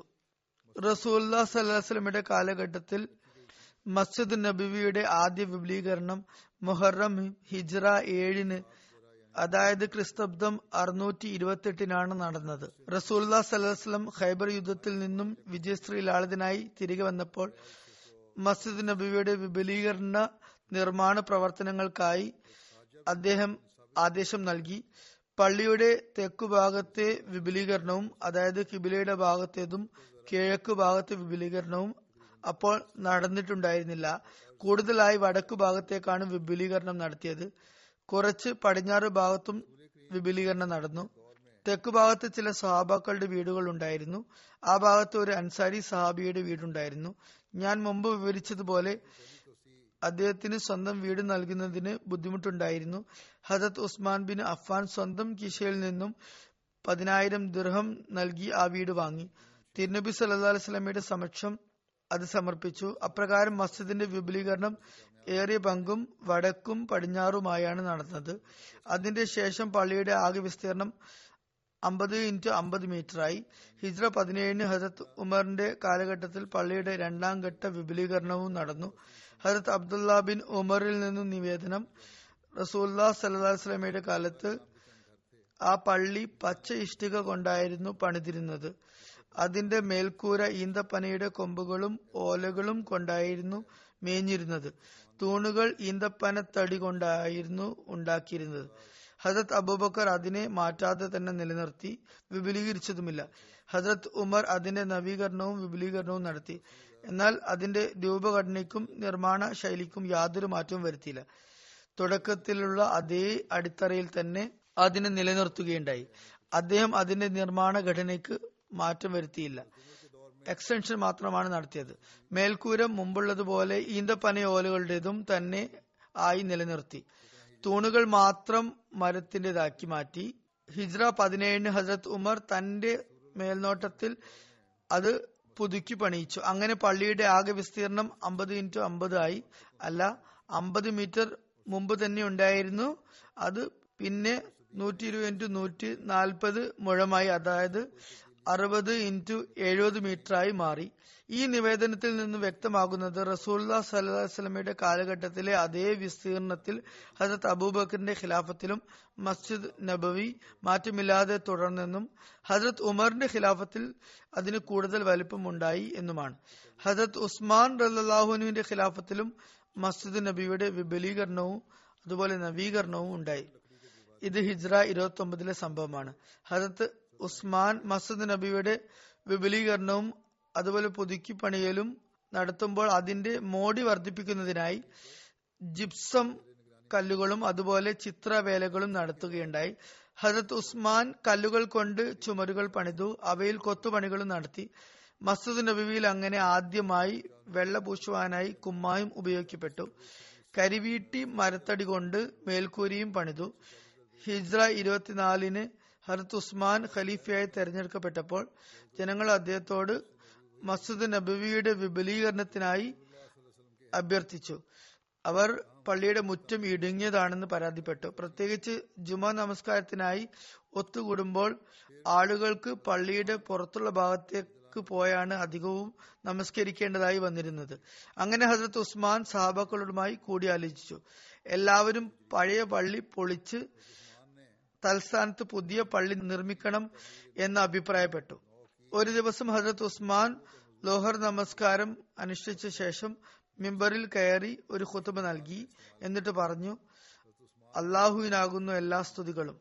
ഞാൻ ഈ പള്ളി പൊളിച്ച് അതിനു പകരം പുതിയ പള്ളി പണിയാൻ ആഗ്രഹിക്കുന്നു. ഞാൻ സാക്ഷ്യം വഹിക്കുന്നു റസൂലുല്ലാ സല്ലാ അലൈഹി സ്വലമിന്റെ തിരുമുഖത്ത് നിന്നും ഞാൻ ഇപ്രകാരം കേൾക്കുകയുണ്ടായി. പള്ളി ഉണ്ടാക്കുന്ന വ്യക്തിക്ക് അള്ളാഹു സ്വർഗത്തിൽ ഒരു വീട് പണിയുന്നതാണ്. എന്റെ മുമ്പുണ്ടായിരുന്നത് ഹസത്ത് ഉമർ ആയിരുന്നു. അദ്ദേഹത്തിന്റെ കരങ്ങളാൽ മസ്ജിദ് നബിയുടെ വിപുലീകരണവും നവീകരണവും നടന്നു. അത് എനിക്കൊരു മാതൃകയാണ്. ഞാൻ പക്വമതികളായ സഹാബാക്കളോട് കൂടി ആലോചിച്ചു. മസ്ജിദ് നബിയെ പൊളിച്ചു പണിയണമെന്നാണ് അവരെല്ലാവരും ഏകകണ്ഠേന അഭിപ്രായപ്പെട്ടത്. ഹസത്ത് ഉസ്മാൻ മസ്ജിദിന്റെ നവീകരണത്തെക്കുറിച്ചുള്ള പദ്ധതി അവതരിപ്പിച്ചു. ചില സാബക്കൾ അക്കാര്യത്തിൽ വിമുഖത പ്രകടിപ്പിച്ചു. അവർ പള്ളി പൊളിക്കുന്നതിനെ എതിരെ അഭിപ്രായം വെച്ചു പുലർത്തിയിരുന്നു. അതിൽ ചില സാബാക്കൾ മസ്ജിദ് നബിയോട് ചേർന്ന് വീടുള്ളവരായിരുന്നു. ഈ പദ്ധതി അവരുടെ വീടുകളെ ബാധിക്കും എന്ന് വ്യക്തമായിരുന്നു. പൊതുജനങ്ങളിൽ ഭൂരിഭാഗവും ഈ പദ്ധതിയെ പിന്തുണച്ചു. എന്നാൽ ചില സ്വഭാക്കൾ അതിനെ എതിർത്തു. ഹജരത് അഫ്ല ബിൻ ഹമീദ് വിവരിക്കുന്നു ഹജരത് ഉസ്മാൻ മിമ്പറിൽ കയറി ജനങ്ങളുടെ അഭിപ്രായം തേടിയപ്പോൾ മർവാൻ ബിൻ ഹക്കം അദ്ദേഹത്തോട് ചോദിച്ചു ഇതൊരു പുതിയ പദ്ധതിയാണല്ലോ. അതിന് താങ്കൾ ജനങ്ങളുടെ അഭിപ്രായം തേടേണ്ട ആവശ്യം എന്തുണ്ട്? അപ്പോൾ ഹസരത്ത് ഉസ്മാൻ അദ്ദേഹത്തെ ശകാരിച്ചുകൊണ്ട് പറഞ്ഞു കഷ്ടം തന്നെ നിന്റെ കാര്യം. ഞാൻ ഒരു കാര്യത്തിനും ജനങ്ങൾക്കു മേൽ സമ്മർദ്ദം ചെലുത്തുവാൻ താല്പര്യപ്പെടുന്നില്ല എനിക്ക് എല്ലാ കാര്യങ്ങളും ഇവരോട് എന്തായാലും അഭിപ്രായം ചോദിച്ച് ചെയ്യേണ്ടതുണ്ട്. അദ്ദേഹം പറഞ്ഞു ഞാൻ എന്റെ അഭിപ്രായത്തെ ജനങ്ങൾക്കുമേൽ അടിച്ചേൽപ്പിക്കാൻ ആഗ്രഹിക്കുന്നില്ല. ഞാൻ എന്തും ഇവരുടെ ഇഷ്ടത്തോടെ മാത്രമേ ചെയ്യുകയുള്ളൂ. തുടർന്ന് അദ്ദേഹം ആ പദ്ധതിയുടെ കാര്യത്തിൽ പക്വമതികളായ സ്വഭാക്കളിൽ നിന്നും സമ്മതം നേടിയപ്പോൾ മസ്ജിദ് നബിയുടെ വടക്കു ഭാഗത്തുള്ള വീടുകൾ വാങ്ങി ആ സ്ഥലങ്ങളും കരസ്ഥമാക്കി. അദ്ദേഹം അതിനു പകരം വൻ തുക നൽകുവാൻ തയ്യാറായിരുന്നെങ്കിലും ചില സാബാക്കൾ തങ്ങളുടെ വീട് നൽകാൻ തയ്യാറായില്ല. അങ്ങനെ ഏതാണ്ട് നാല് വർഷങ്ങൾ കഴിഞ്ഞിട്ടും കാര്യമായ വിജയം അക്കാര്യത്തിൽ ലഭിച്ചില്ല.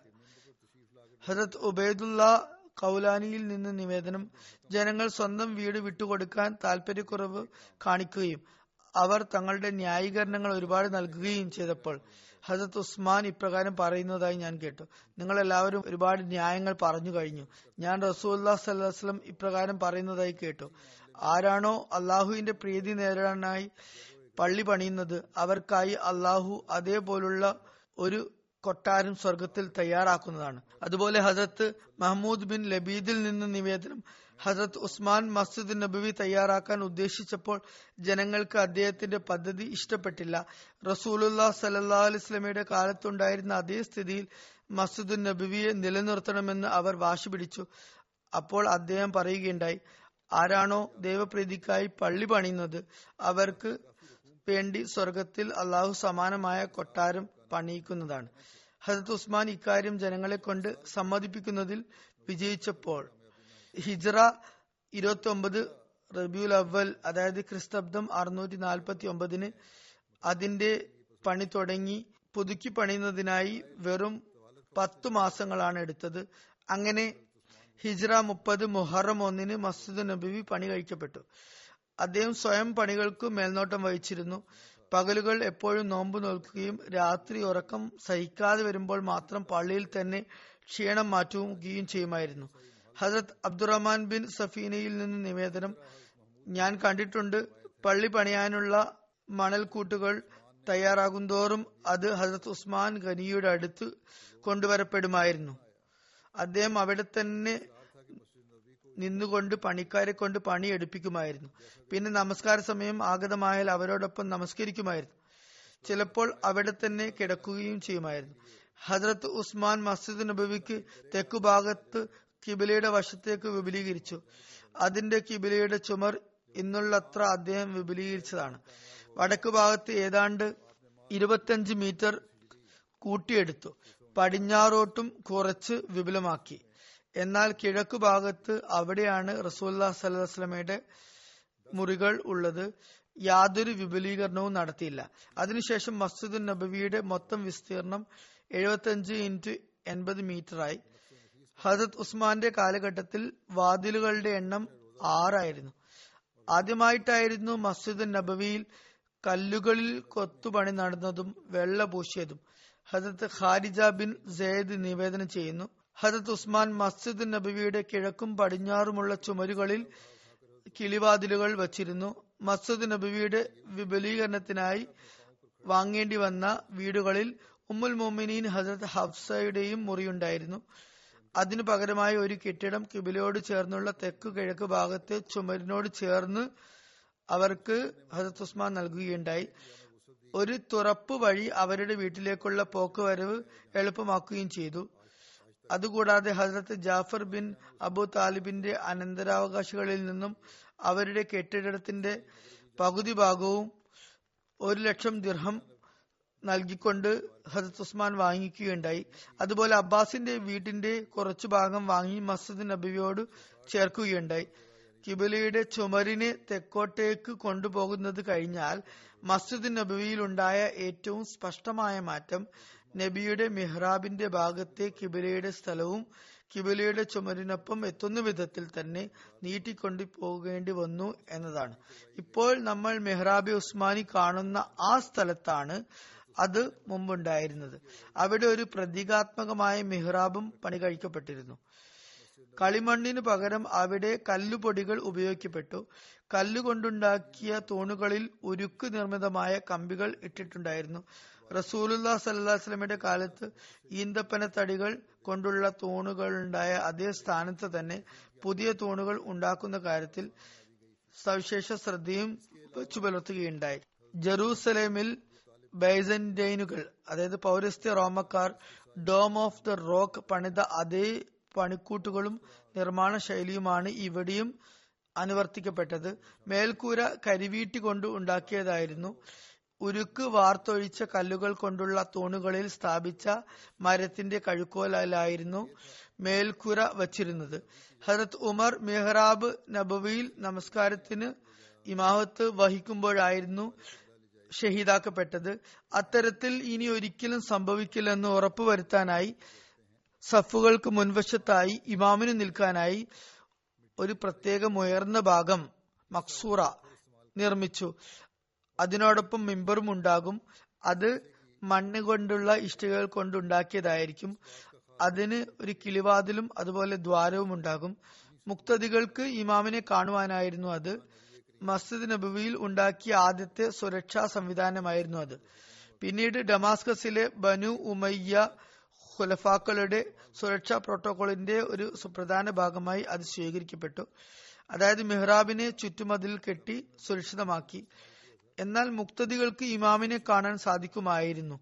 എന്തായാലും അതിനുശേഷം പല സമയങ്ങളിലായി മസ്ജിദ് വിപുലീകരിക്കപ്പെട്ടു.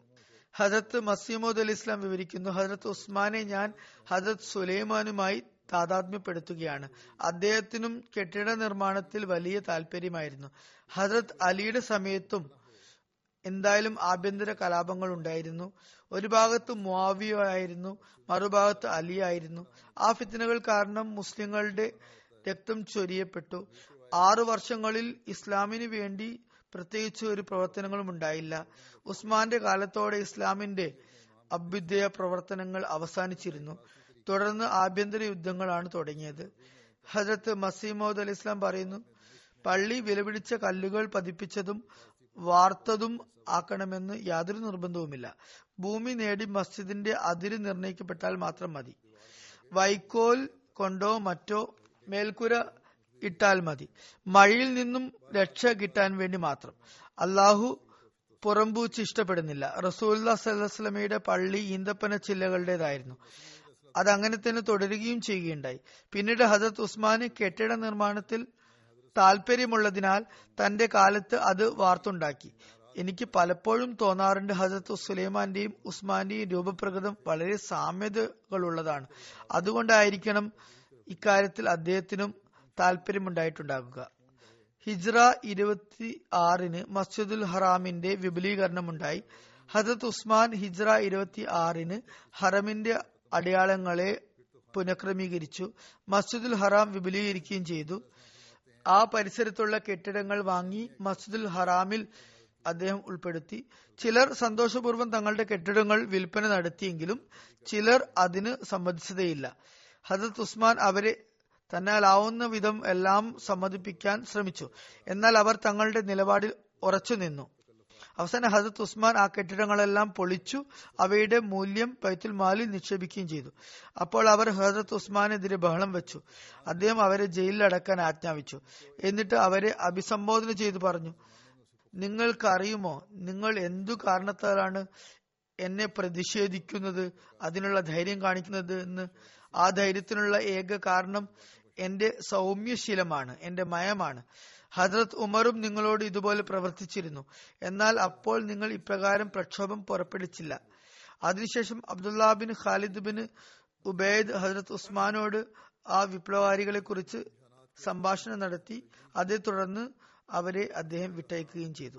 ഇസ്ലാമിന്റെ ആദ്യത്തെ നാവിക വ്യൂഹം ഉണ്ടായത് അതായത് യുദ്ധക്കപ്പലുകളുടെ വ്യൂഹം ഉണ്ടായത് ഹിജ്റ ഇരുപത്തെട്ടിനാണ്. ഇതും ഹസരത്ത് ഉസ്മാന്റെ കാലത്താണ് ഉണ്ടായത് ഹസരത്ത് ഉസ്മാന്റെ ഖിലാഫത്ത് കാലത്ത് തന്നെ ആദ്യമായ സമുദ്ര യുദ്ധം നടത്തിയ വ്യക്തി അമീർ മുവിയ ബിൻ അബു സുഫിയാനാണ്. ഹജരത് ഉമറിനോടും അമീർ മുവിയ സമുദ്ര യുദ്ധത്തിന് അനുമതി തേടിയിരുന്നു. എന്നാൽ അദ്ദേഹം അതിന് സമ്മതിച്ചിരുന്നില്ല. ഹജരത് ഉസ്മാൻ ഖലീഫയായി തിരഞ്ഞെടുക്കപ്പെട്ടപ്പോൾ അമീർ മുവിയ അദ്ദേഹത്തോടും ഇതേക്കുറിച്ച് പലവട്ടം ചർച്ച ചെയ്തു. അനുമതി തേടുകയും ചെയ്തു. അവസാനം ഹസരത് ഉസ്മാൻ അതിന് അനുവാദം നൽകി. എന്നിട്ട് പറഞ്ഞു താങ്കൾ സ്വയം ആളുകളെ തിരഞ്ഞെടുക്കരുത്. അവർക്കിടയിൽ നെറുക്കുമിടരുത്. മറിച്ച് അവരെ സ്വന്തം തീരുമാനങ്ങൾക്ക് വിടുക. ആരാണോ സ്വന്തം ഇഷ്ടപ്രകാരം യുദ്ധത്തിൽ പങ്കെടുക്കുന്നത് അവരെ യുദ്ധത്തിന് കൊണ്ടുപോകുക.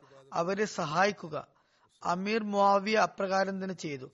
അദ്ദേഹം അബ്ദുല്ല ബിൻ നാവിക തലവനാക്കി അദ്ദേഹം സമുദ്രത്തിൽ ഉഷ്ണകാലത്തും ശൈത്യകാലത്തുമായി അമ്പത് യുദ്ധങ്ങൾ ചെയ്തു.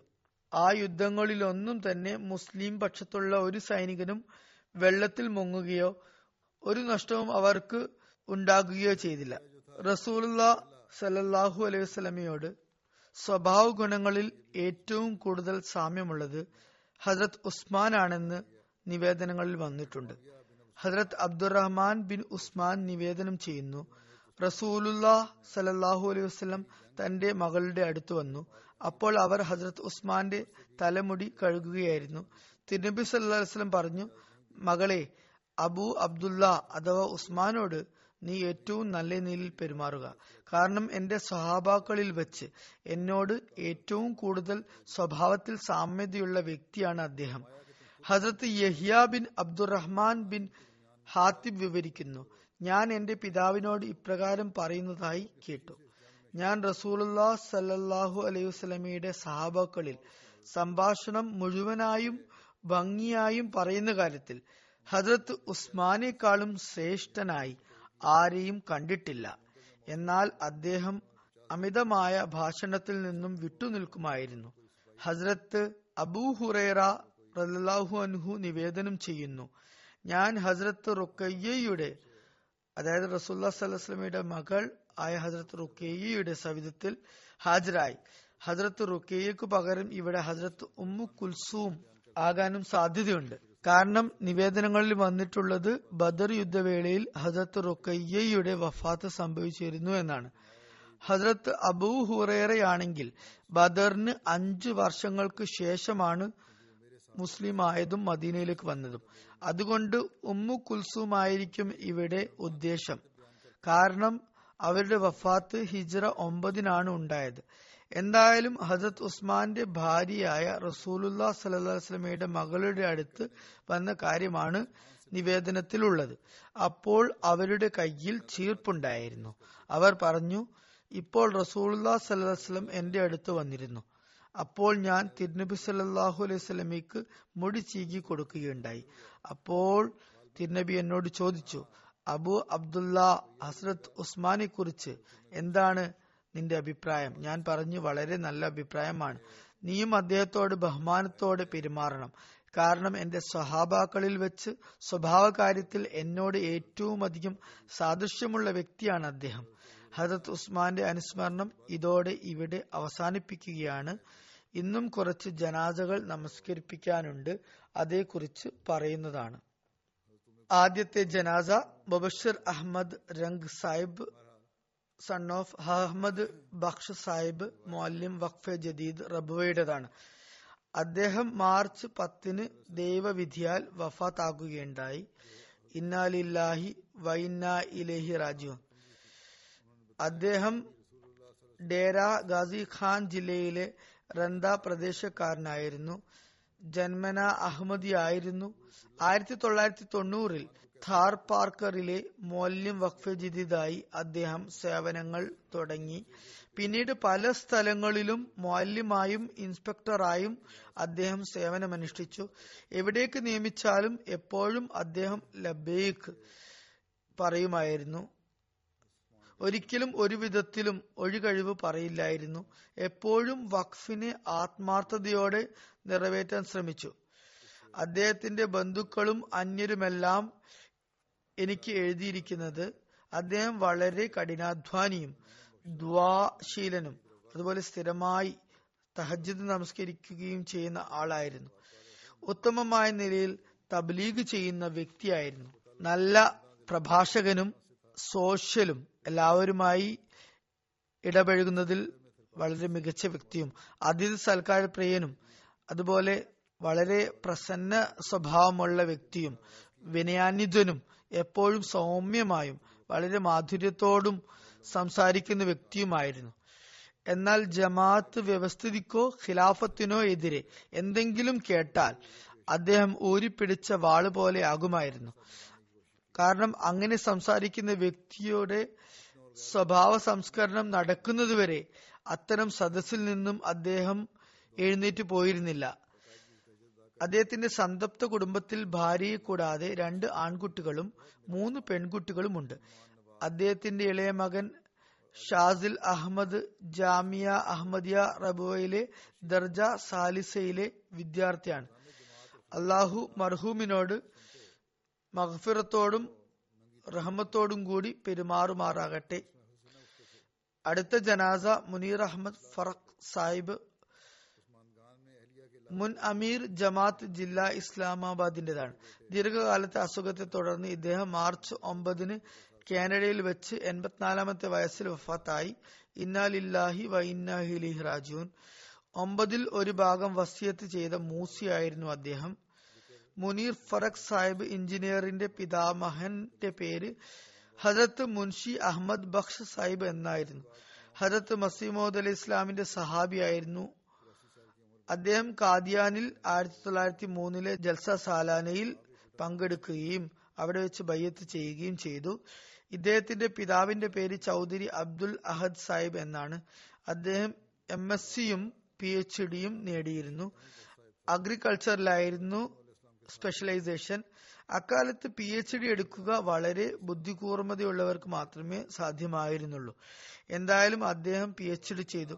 അദ്ദേഹം കുറച്ചു കാലം അമീർ ജമാഅത്ത് ലായപൂറായും സേവനമനുഷ്ഠിച്ചു ആയിരത്തി തൊള്ളായിരത്തി നാൽപ്പത്തിനാലിൽ ഹസരത്ത് ഖലീഫത്തുൽ മസീഹ് സാനി അഹമ്മദ് യുവാക്കളോട് പ്രത്യേകിച്ച് സയന്റിസ്റ്റുകളോട് ദീനി സേവനത്തിനായി വഖഫ് ചെയ്യാൻ ആഹ്വാനം ചെയ്തപ്പോൾ ഫറഖ് സാഹിബിന്റെ പിതാവായ ഡോക്ടർ സാഹിബും വഖഫ് ചെയ്യുകയുണ്ടായി. സർക്കാർ ജോലി ഉപേക്ഷിച്ച് കുടുംബസമേതം അദ്ദേഹം കാദ്യാനിലേക്ക് താമസം മാറുകയുണ്ടായി ഹജരത്ത് ഖലീഫത്തുൽ മസീഹ് സാനിയുടെ നേരിട്ടുള്ള മേൽനോട്ടത്തിൽ ഫസ്ലെ ഉമർ റിസർച്ച് ഇൻസ്റ്റിറ്റ്യൂട്ട് സ്ഥാപിതമായിരുന്നു. ഹുസൂർ അദ്ദേഹത്തെ ഡയറക്ടർ ഫസ്ലെ ഉമർ റിസർച്ച് ഇൻസ്റ്റിറ്റ്യൂട്ടായി നിയമിക്കുകയുണ്ടായി. അതോടൊപ്പം തന്നെ താലീമുൽ ഇസ്ലാം കോളേജിൽ സയൻസ് ടീച്ചറായും അദ്ദേഹം നിയമിതനായി. Farakh Sahib university of engineering and ടെക്നോളജിയിൽ നിന്ന് ഇലക്ട്രിക്കൽ എഞ്ചിനീയറിംഗ് ഡിഗ്രി നേടുകയും വിവിധ സ്ഥലങ്ങളിൽ തുടക്കത്തിൽ ജോലി ചെയ്യുകയും ശേഷം telegram and telephone department of Pakistan ഗവൺമെന്റിൽ സ്ഥിര നിയമനം നേടുകയും ചെയ്തു. സർവീസ് കാലയളവിൽ അദ്ദേഹം രാജ്യത്തിന്റെ നിരവധി പട്ടണങ്ങളിൽ സേവനമനുഷ്ഠിച്ചു. അതുപോലെ വിവിധ രാജ്യങ്ങളിൽ അദ്ദേഹം പാകിസ്ഥാൻ ഭരണകൂടത്തിന്റെ പ്രതിനിധിയായി പോവുകയും ഉണ്ടായി. ആയിരത്തി തൊള്ളായിരത്തി തൊണ്ണൂറ്റി ഏഴിൽ director general of Pakistan telecommunication ലിമിറ്റഡിൽ നിന്നും ഡയറക്ടർ ജനറൽ ഓഫ് പാകിസ്ഥാൻ ടെലികമ്മ്യൂണിക്കേഷനായി അദ്ദേഹം വിരമിച്ചു. അദ്ദേഹത്തിന് ഭാര്യയെ കൂടാതെ രണ്ട് ആൺമക്കളും രണ്ട് പെൺമക്കളുമാണുള്ളത്. അള്ളാഹു അദ്ദേഹത്തിന്റെ മക്കൾക്കും അദ്ദേഹത്തിന്റെ കാലടി പിന്തുടരാനുള്ള തൗഫീക്ക് നൽകുമാറാകട്ടെ. റാവൽപിണ്ടിയിൽ താമസിക്കുമ്പോൾ ജില്ലാ കായത് മജ്ലിസ് ഖുദ്ദാമുൽ അഹമ്മദിയ ആയും അദ്ദേഹത്തിന് സേവനമനുഷ്ഠിക്കാനുള്ള സൗഭാഗ്യമുണ്ടായി. അത് ആയിരത്തി തൊള്ളായിരത്തി എഴുപത്തിനാലിലെ സംഘർഷഭരിതമായ കാലഘട്ടത്തിലായിരുന്നു. എന്തായാലും അദ്ദേഹത്തിന് ആ സമയത്തും സേവനമനുഷ്ഠിക്കാനുള്ള തൗഫീക്ക് ലഭിച്ചു. ആയിരത്തി തൊള്ളായിരത്തി എഴുപത്തി ഏഴിൽ ഇസ്ലാമാബാദിൽ സ്ഥിരതാമസമാക്കിയ ശേഷം നിരവധി സേവനങ്ങൾക്കുള്ള അവസരവും അദ്ദേഹത്തിന് ലഭിക്കുകയുണ്ടായി. ആയിരത്തി തൊള്ളായിരത്തി തൊണ്ണൂറിൽ ഡെപ്യൂട്ടി അമീർ അവൽ ആയി സേവിക്കാനുള്ള തൗഫീക്കും അദ്ദേഹത്തിന് ലഭിച്ചു. റിട്ടയർമെന്റിന് ശേഷം അദ്ദേഹം ജീവിതം വഖഫ് ചെയ്യുകയുണ്ടായി. ഹജരത്ത് ഖലീഫത്തുൽ മസീഹ് റാബിന്റെ സമേഷം അദ്ദേഹം സ്വയം വഖഫ് ചെയ്ത് സമർപ്പിച്ചു. അതിന് ഹുസൂർ അംഗീകാരം നൽകി. ആയിരത്തി തൊള്ളായിരത്തി തൊണ്ണൂറ്റി ഒമ്പതിൽ ഇസ്ലാമാബാദ് സിറ്റിയുടെയും ജില്ലയുടെയും അമീർ ജമാഅത്തായി അദ്ദേഹത്തിന് ബാധ്യത ലഭിച്ചു. റബുവയിൽ അദ്ദേഹത്തിന്റെ സർവീസ് ഡയറക്ട് ഡയലിംഗ് സംവിധാനം ഒരുക്കുകയായിരുന്നു. അദ്ദേഹം ഡിജിറ്റൽ എക്സ്ചേഞ്ച് സ്ഥാപിക്കുന്നതിനായി ഒരുപാട് പരിശ്രമിച്ചു. കേന്ദ്ര ഫിനാൻസ് കമ്മിറ്റി മെമ്പറായിരുന്നു അദ്ദേഹം. ഐ എ എ ഇയുടെ എക്സിക്യൂട്ടീവ് മെമ്പറുമായിരുന്നു.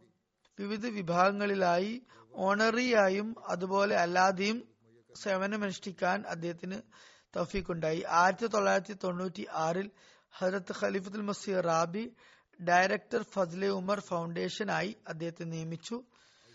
അന്ത്യശ്വാസം വരെ ഈ സ്ഥാനത്ത് തന്നെ അദ്ദേഹം തുടരുകയും സേവനമനുഷ്ഠിക്കുകയും ചെയ്തു.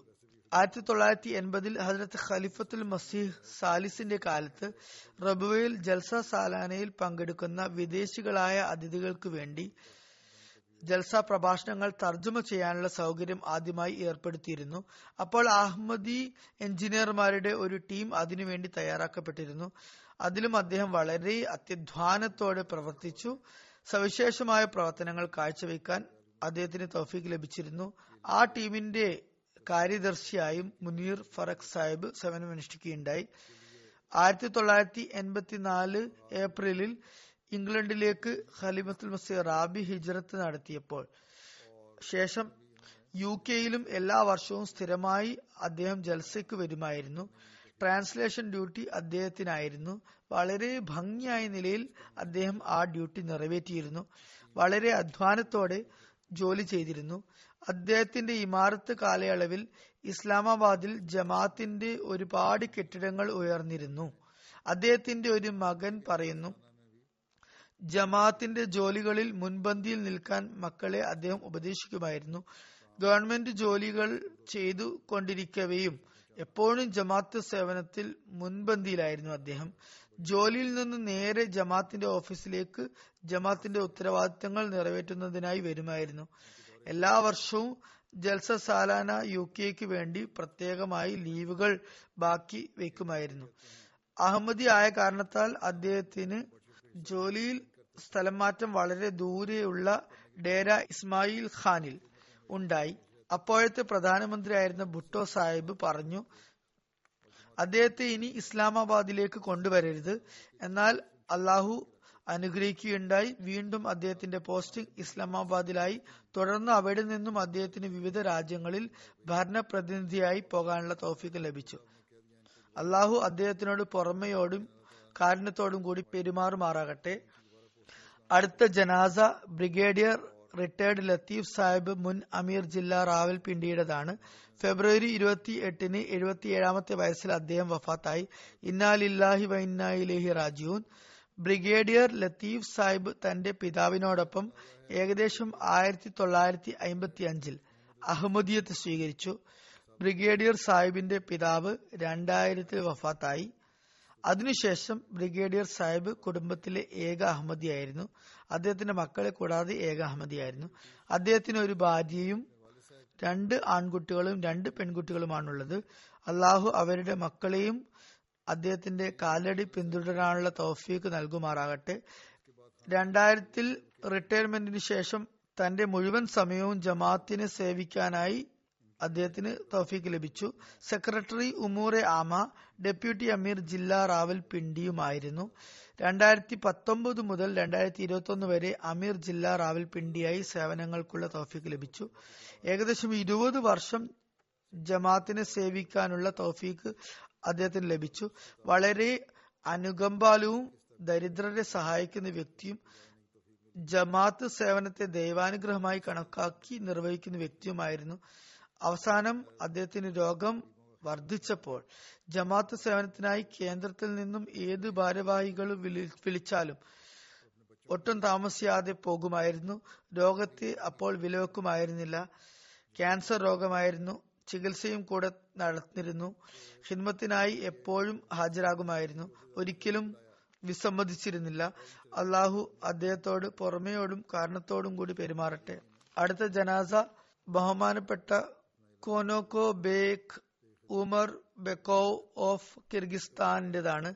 ഫെബ്രുവരി ഇരുപത്തിരണ്ടിന് അറുപത്തേഴാമത്തെ വയസ്സിൽ അദ്ദേഹം വഫാത്തായി. ഇന്നാലില്ലാഹി വൈന്നായിലേഹി റാജുവും Ilyas Kubatov Kyrgyzstan national president എഴുതുന്നു തനിക്ക് കോനോ ബേഗ് സാഹിബുമായി പതിനഞ്ചിലധികം വർഷങ്ങളുടെ ബന്ധമുണ്ട്. മർഹൂം കിർഗിസ്ഥാൻ ജമാത്തിലെ ആദ്യകാല അഹമ്മദികളിൽ ഒരാളാണ്. മർഹൂം രണ്ടായിരത്തിൽ അഹമ്മദിയത്ത് സ്വീകരിച്ചു. മർഹൂം വളരെ ആത്മാർത്ഥനും വിശ്വസ്തനുമായ അഹമ്മദിയായിരുന്നു. എപ്പോഴും ജമാത്ത് പ്രോഗ്രാമുകളിൽ പങ്കെടുക്കുമായിരുന്നു. കൃത്യനിഷ്ഠയോടെ ജമാത്തിന്റെ ചന്തകളിലും ഇതര സാമ്പത്തിക ത്യാഗങ്ങളിലും പങ്കെടുത്തിരുന്നു. സമയബന്ധിതമായ വാഗ്ദാനം പുലർത്തുന്ന വ്യക്തിയായിരുന്നു. ചന്ത വാഗ്ദാനം കൃത്യസമയത്ത് നിറവേറ്റിയിരുന്നു. കൃത്യസമയത്ത് തന്നെ അഞ്ചു നേര നമസ്കാരങ്ങൾ അദ്ദേഹം അനുഷ്ഠിച്ചിരുന്നു.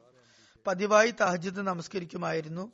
സോവിയറ്റ് യൂണിയന്റെ കാലത്ത് അദ്ദേഹം രാജ്യത്തെ സുപ്രധാന അസോസിയേഷനുകളിലും ട്രേഡ് യൂണിയനുകളിലും ഉന്നത പദവി അലങ്കരിച്ചിരുന്നു. സത്യസന്ധത മാന്യത അധ്വാനശീലം എന്നിവ നിമിത്തം എല്ലാവരും അദ്ദേഹത്തെ പ്രശംസിച്ചിരുന്നു. ജീവിതത്തിന്റെ അവസാന വർഷങ്ങളിൽ ജോലിയൊന്നും ചെയ്യാത്ത സമയത്ത് അദ്ദേഹം പുസ്തകങ്ങൾ വിൽപ്പന നടത്തിയിരുന്നു. പ്രത്യേകിച്ച് ഇസ്ലാമിക പുസ്തകങ്ങൾ അദ്ദേഹം വിറ്റിരുന്നു. കിർഗിസ്ഥാനിൽ ജമാത്തിന്റെ മതപ്രവർത്തനങ്ങൾക്ക് വിലക്ക് ഏർപ്പെടുന്നതിന് മുമ്പ് ജമാത്തിന്റെ പുസ്തകങ്ങളും തർജമത്തുൽ ഖുറാനും സ്ഥിരമായി ജനങ്ങൾക്കിടയിൽ വിതരണം ചെയ്തിരുന്നു. തബ്ലീഗ് ചെയ്ത് ഒരുപാട് പേരിലേക്ക് അദ്ദേഹം ജമാത്തിന്റെ സന്ദേശം എത്തിച്ചിരുന്നു. സംതൃപ്ത കുടുംബത്തിൽ അദ്ദേഹത്തിന്റെ ഭാര്യയും ഏഴു വയസ്സുള്ള മകനും ആണുള്ളത്. ഇത് അദ്ദേഹത്തിന്റെ രണ്ടാമത്തെ ഭാര്യയാണ്. ആദ്യ ഭാര്യയുമായി തലാക്ക് നടന്നിരുന്നു. അതിലും അദ്ദേഹത്തിന് മക്കളുണ്ട്. ആ മക്കൾ യുവാക്കളാണ്. അഹമ്മദികളല്ല എന്ന് തോന്നുന്നു. അള്ളാഹു അവർക്കും അഹമ്മദിയത്ത് സ്വീകരിക്കാനുള്ള തൗഫീക്ക് നൽകുമാറാകട്ടെ. അള്ളാഹു മർഹൂമിന് മഹഫിറത്തും റഹ്മത്തും നൽകുമാറാകട്ടെ. മുബലിക് സാഹിബ് എഴുതുന്നു റഷ്യൻ ഭാഷയിൽ തർജമത്തിൽ ഖുറാൻ പ്രസിദ്ധീകരിച്ചപ്പോൾ അദ്ദേഹം ചില തെറ്റുകൾ ചൂണ്ടിക്കാണിക്കുകയുണ്ടായി. അപ്പോൾ ഞാൻ പറഞ്ഞു താങ്കൾ ഖുറാൻ മുഴുവനായും വായിച്ച് തെറ്റുകളെല്ലാം ചൂണ്ടിക്കാണിക്കുക. അദ്ദേഹം പത്ത് പതിനഞ്ച് ദിവസത്തിനുള്ളിൽ തന്നെ ഖുറാൻ മുഴുവനായും വായിച്ചു തർജുമ വായിച്ചിട്ട് തെറ്റുകൾ ചൂണ്ടിക്കാണിച്ചു. മുബല്ലിക് സാഹിബ് എഴുതുന്നു നമസ്കാരത്തിനായി വളരെ വിശദമായ നിലയിൽ വൊളു എടുക്കുമായിരുന്നു. അദ്ദേഹം നമസ്കരിക്കുന്നത് കാണുമ്പോൾ അസൂയ തോന്നും. ഉസ്ഗൻ ബേവ് ആർത്തൂർ സാഹിബ് പറയുന്നു കൊനോക് ബേഗ് സാഹിബ് ആണ് എനിക്ക് അഹമ്മദിയത്തിന്റെ സന്ദേശം എത്തിച്ചത് എന്നതാണ് യാഥാർത്ഥ്യം. പറയുന്നു ഞാൻ ചോദ്യങ്ങൾ ചോദിക്കുമ്പോൾ അത്ഭുതമുളവാക്കും വിധം അദ്ദേഹം എനിക്ക് മറുപടി നൽകുമായിരുന്നു. അദ്ദേഹത്തിന്റെ മറുപടി തർക്കശാസ്ത്രം യുക്തി ലോജിക്ക് എന്നിവ നിറഞ്ഞതായിരുന്നു. ബഹുമാനപ്പെട്ട കൊനോക് ബേഗ് സാഹിബ് വളരെ ഉന്നത സ്വഭാവ ഗുണങ്ങൾക്ക് ഉടമയും ക്ഷമാശീലനും സഹനശീലനുമായിരുന്നു. അദ്ദേഹം ഈ സ്വഭാവ ഗുണങ്ങളും സവിശേഷതകളും നിമിത്തമാണ് ജമാത്തിൽ പ്രവേശിച്ചത്. ഞാൻ നഫൽ നോമ്പ് നോൽക്കാനായും അതുപോലെ ദ്വാകൾ ചെയ്യാനുമായി ആഹ്വാനം ചെയ്തപ്പോൾ അദ്ദേഹം തിങ്കളാഴ്ചയും വ്യാഴാഴ്ചയും നോമ്പ് നോൽക്കുമായിരുന്നു. അദ്ദേഹത്തോട് ആഴ്ചയിൽ ഒരു ദിവസം നോമ്പെടുക്കണമെന്ന് പറഞ്ഞപ്പോൾ പറഞ്ഞു ഞാൻ തിങ്കളാഴ്ചയും വ്യാഴാഴ്ചയും നോമ്പെടുക്കുന്നതാണ്. ഖിലാഫത്തിന്റെ എല്ലാ ആഹ്വാനങ്ങൾക്കും ലബേക്ക് പറയുന്നവനായി മാറാൻ ഞാൻ ആഗ്രഹിക്കുന്നു. ഖിലാഫത്തിൽ ജീവാർപ്പണം നടത്തുന്ന വ്യക്തിയായിരുന്നു. ജുമാ ഖുത്ബ വളരെ കൃത്യമായ നിലയിൽ റഷ്യൻ ഭാഷയിൽ കേൾക്കുന്ന വ്യക്തിയായിരുന്നു. വളരെ എളിമയും താഴ്മയുമുള്ള വ്യക്തിയായിരുന്നു. വളരെ സരസനും വളരെ താല്പര്യത്തോടെ തബ്ലീഗ് ചെയ്യുന്നവനുമായിരുന്നു. അള്ളാഹു അദ്ദേഹത്തോട് പുറമയോടും കാരണത്തോടും കൂടി വർത്തിക്കുമാറാകട്ടെ. എല്ലാ മർഹൂമികളുടെയും പദവി ഉയർത്തുമാറാകട്ടെ. അവരുടെ സന്താന പരമ്പരയ്ക്കും നന്മകൾ തുടർന്നു കൊണ്ടുപോകാനാകുമാറാകട്ടെ.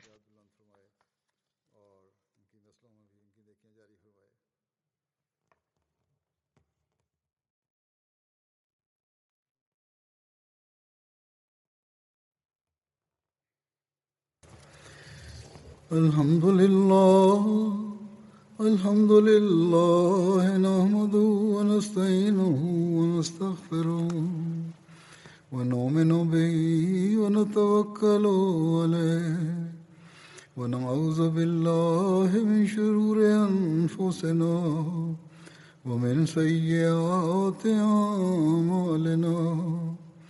من يهده الله فلا مضل له ومن يضلل فلا هادي له. ونشهد أن لا إله إلا الله. ونشهد أن محمدا عبده ورسوله. عباد الله رحمكم الله.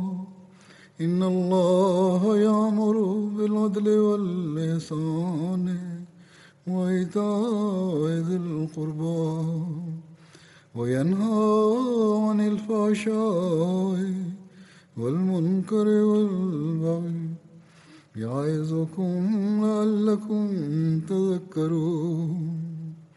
اذكروا الله يذكركم وادعوه يستجب لكم ولذكر الله أكبر.